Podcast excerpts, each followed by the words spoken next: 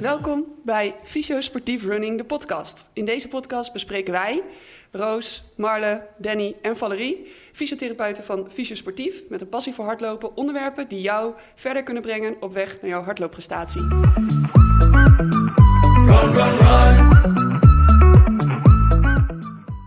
Welkom bij uh, Vicious Sportief Running, de podcast. We zitten in de prachtige winkel van Alwin van de RunX. En eh, we zitten hier aan tafel met uh, Sportief, Danny Snijder en Mark Brenkman. En eh, met twee atleten van Team Firmel. Misschien leuk als jullie even voorstellen. Yes, eh, ik ben Thomas van Laar. Eh, ik zit inmiddels zeven jaar bij Team Female. 800 meter atleet, 1500 ongeveer. Ehm, ja, dat. Eh, ik ben Job Eidsma, 21 jaar. Ik zit ongeveer drie jaar bij het team nu. En ik ben eh 1500 meter loper. Nou, leuk dat jullie er zijn. Danny, wil jij nog wat over jezelf zeggen? Danny zit er ook. Eh, ook fysio bij Fysiosportief.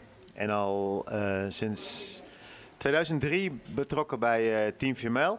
Eh Eddie Kimmel heeft eh, Team Female opgericht. Hebben we ook in vorige podcast al over gehad. Ehm, en die vroeg eh, of ik daar als eh, ervaringsdeskundige uit de topsport eh fysio wilde worden. Dus ik heb de afgelopen jaren heel veel geleerd over eh, hardloopblessures. En dat is het thema vandaag. Ja, dus we zitten hier met Job en Thomas van Team Vermel. Dat is het hardloopteam van Noord-Nederland. Ja, van Noord-Nederland. En ehm, hardlopen, iedereen kent wel, zowel beginners als echte atleten, denk ik, de blessures die erbij gepaard gaan. En ehm, nou, we zijn heel erg benieuwd. eh, jullie hebben er vast zelf ook wel mee te maken gehad. Hoe ga je daarmee om? Eh, wat doet het met je? Ehm, wat zijn nou pijntjes? Waar kan je wel mee doorlopen? Waar kan je niet mee doorlopen? Eh, wat jullie daarover te vertellen hebben. Ja, eh, nou, ik ben inmiddels aardig uh, ervaringsdeskundige op het gebied van We hebben, je, we blessures. hebben je niet voor niks uitgenodigd. Nee, hè? precies. nee, eigenlijk, eh, ja, ik had tot aan 2018, ik doe eigenlijk al sinds mijn zes aan hardlopen, ik ben nu 26. eh, tot aan 2018 heb ik eigenlijk nog geen enkele blessure gehad. Eh, dus had ik ook altijd heel, eh, nou, met te koketteren dat ik nooit geblesseerd was. Eh, toen is het eigenlijk eind 2018 is het een keer helemaal fout gegaan. Toen heb ik de aanhechting van mijn Achillesspace eh voor twee derde afgescheurd. En ik was weer aan het opbouwen, een half jaar later kwam ik verkeerd terecht. Opnieuw. Nou, dan ben je zo weer een jaar verder ongeveer. Dus dat was in 2020. Eh, uiteindelijk tot afgelopen zomer geduurd, 2021, tot ik eigenlijk eh, geen last meer had. Ik ben toen eigenlijk gestopt, eh, gewoon vier weken, omdat ik gewoon zoveel last had de hele tijd. Toen heb ik gedacht aan stoppen, maar ben ik uiteindelijk toch weer doorgegaan. Eh, nu zijn we hier, dus het lijkt goed te gaan nu. Ehm, dus eigenlijk heb ik la- last gehad van één hele grote blessure. Verder heb ik kleine pijntjes heb ik dan ook weer niet zo heel vaak. Maar daar heeft Job dan misschien wat meer over te vertellen. Eh, ja, ik, heb inderdaad niet zo'n blessure gehad als Thomas. Even afkloppen natuurlijk. Maar ja, ik heb wel vaak, als je net even wat, eh, net even wat te hard bent gegaan, dat, dat, er, dat er gewoon iets, eh, een Achilles of een, of een hamstring, dat het een beetje begint te zeuren. En dan niet op een, dat voel je dan dat het niet een manier is waar je, waar je mee door kan trainen. Ja, dat is prima mee om te gaan. Wat ik dan vaak doe is gewoon, dan kap ik mijn training af. Zeg ik het tegen Eddy, stuur ik eh, Marcel, eh, de fysio van, eh van Fysio Sportief, stuur ik een appje of ik snel langs kan komen. Kijkt hij er even naar, maakt hij het vaak even los. En dan vaak is het, kan ik zo weer verder. En, en soms is het even een paar weekjes wat rustiger aan doen. Ja, gewoon luisteren naar je lichaam is dan altijd wel belangrijk. En eh, eh, wat ik wel vaak ook in de praktijk zie, is dat eh, veel hardlopers zijn natuurlijk super competitief, super gemotiveerd. Dat die het gewoon heel lastig vinden ook om een loopje bijvoorbeeld vroegtijdig af te breken. Lopen jullie daar vaak tegenaan dat je dan een training doet en dat je denkt, ja shit, dit wil ik eigenlijk, maar mijn lichaam houdt het tegen of hoe ga je daarmee om? Ja, kijk, dat is sowieso altijd het gevaar natuurlijk. Je, wil, je hebt in principe een schema en dat wil je eigenlijk gewoon volgen, want dat is voor je gevoel het ideale wat je kan doen. Ehm, maar op een gegeven moment leer je ook wel weer van, eh, ik heb nu een pijntje. Uiteindelijk werkt het beter om nu een training niet te doen, om daarna weer wekenlang wel verder te kunnen dan om door te gaan. Dus dat is wat je jezelf heel erg moet eh, leren van, één training gaat niet het verschil maken, maar als ik nu doorloop kan ik wel geblesseerd raken. En dan, zijn dan is het geen één training, maar dan is het drie weken aan training. Dus op die manier eh, daarover nadenken werkt al heel goed. Maar het is altijd lastig om een training te schippen, want je wil gewoon in principe alles doen. En dat is denk ik waar iedereen wel tegenaan loopt, die, dat gevecht, ook mentaal en fysiek, van kan ik nu beter gaan trainen of kan ik nu beter rust nemen? Ik wil eigenlijk trainen, want je wil eigenlijk altijd trainen. Ga ik nu door of ga ik nu niet door? En wat zijn dan dingen bijvoorbeeld waar je eh, hè, de keuze op baseert of je wel of niet gaat trainen of of je wel of niet een training afbreekt? Eh, ja, dat is toch een beetje echt het, gev- ge- het gevoel of, je, eh, of het echt een klein pijntje is. Kijk, als jij een keer... Een paar- we trainen wel in principe zoveel dat we altijd wel een beetje ergens pijntje hebben. Maar als een pijntje niet weggaat, of het is pijnlijker dan de dag ervoor... of het is meer op die manier proberen in ieder geval het goed eh, in te schatten of je door kan gaan of niet. Dus het is ook een soort vorm van inschatting, eh, ervaring. En op die manier inderdaad. Ja, een beetje eh, gewoon praten met je teamgenoten en coach van ik voel nu dit, eh, herken je dat? Of, of eh, is dit wel goed? Eh, of zal ik nu toch maar even stoppen? Dat is altijd wel.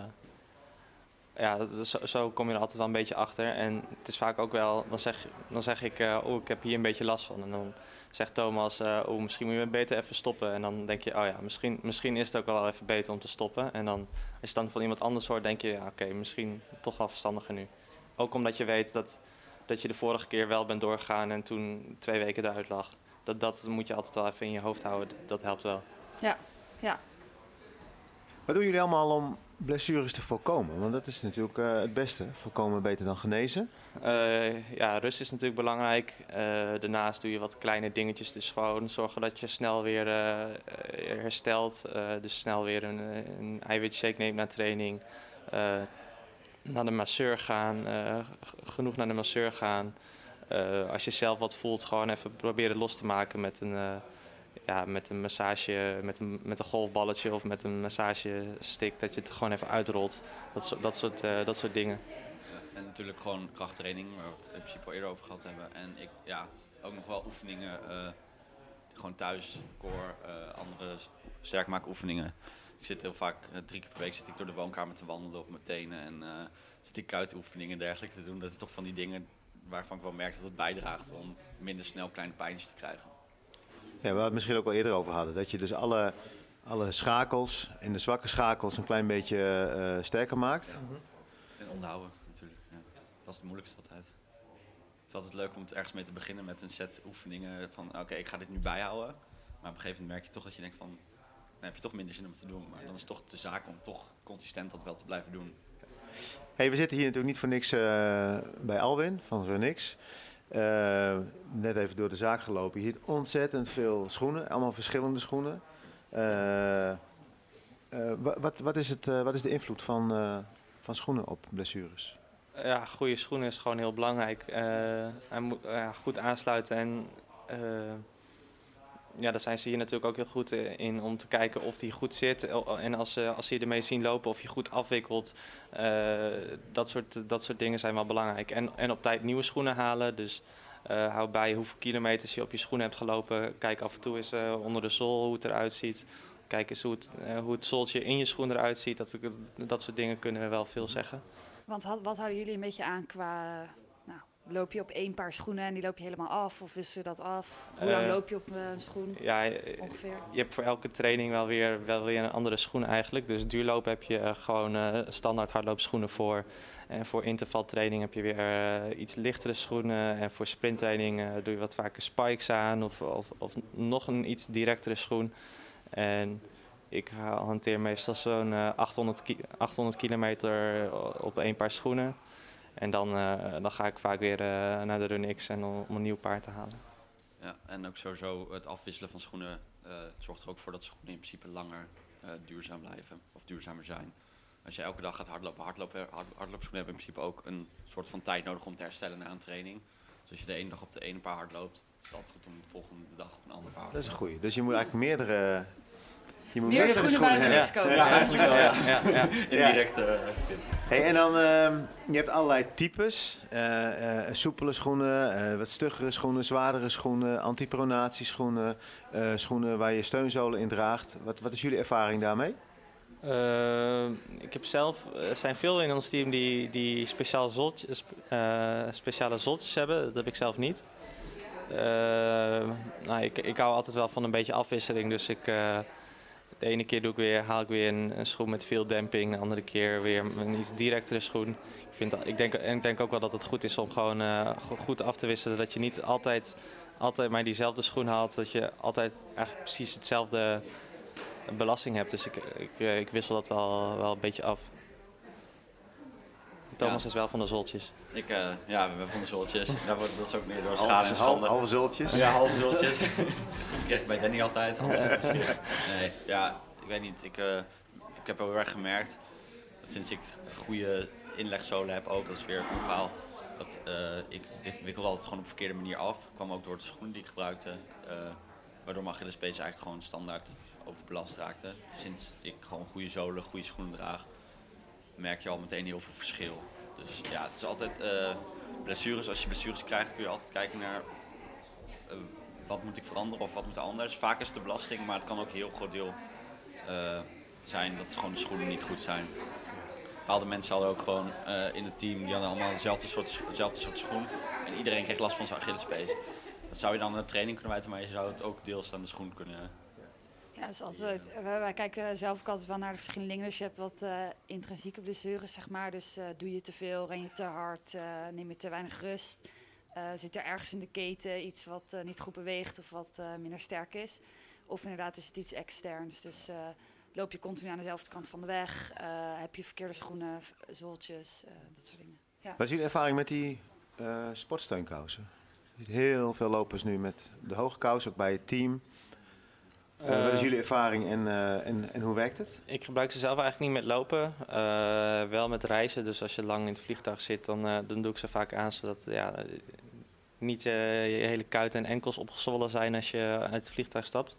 En voor het lopen zelf eh, gebruik ik ze eigenlijk niet. Ja, nee, ik eigenlijk ook niet. Het is denk ik heel persoonlijk, want ik denk dat heel veel mensen in het team het ze wel gebruiken. Ehm, maar ja, het is heel persoonlijk of je dat fijn vindt. Ik vind zelf dat snel te hebben dat het gewoon alles in principe een beetje afknelt. Maar er zijn ook mensen die er wel echt eh, bij zweren, omdat ze wel merken dat hun kuiten, pezen gewoon beter eh, herstellen, makkelijk meer klap kunnen opvangen. Dus het is echt heel erg persoonlijk. Of Met name voor mensen die kuitblessures hebben. eh, ja, dat denk ik wel. En ook peesblessures op zich wel. Het zorgt wel gewoon voor een betere doorbloeding in principe. Maar je moet er maar net eh, het fijne gevoel ook bij hebben natuurlijk. Hey, en eh, warming up. Dat is een van de dingen die mij het meeste opviel toen ik jaren geleden bij het team kwam. En ook eh, eh, op de baan kwam met, tijdens die trainingstages. Is jullie warming up. Die duurt soms langer dan de training zelf. Ja, vaak wel inderdaad. En dat is natuurlijk ook een vraag die wij vraag k- krijgen. Van, moet ik nou, moet ik, moet ik rekken? En hoe, Mhm. moet ik, hoe lang moet ik inlopen? Of kan Mhm. ik gelijk beginnen? ja. Hoe zit dat bij... eh, nou, ik denk dat het voor eh, vanaf 800 meter lopers eh, het vaak gewoon 20 minuten inlopen is. Gewoon lekker easy. dat je gewoon aan het kletsen bent met z'n allen.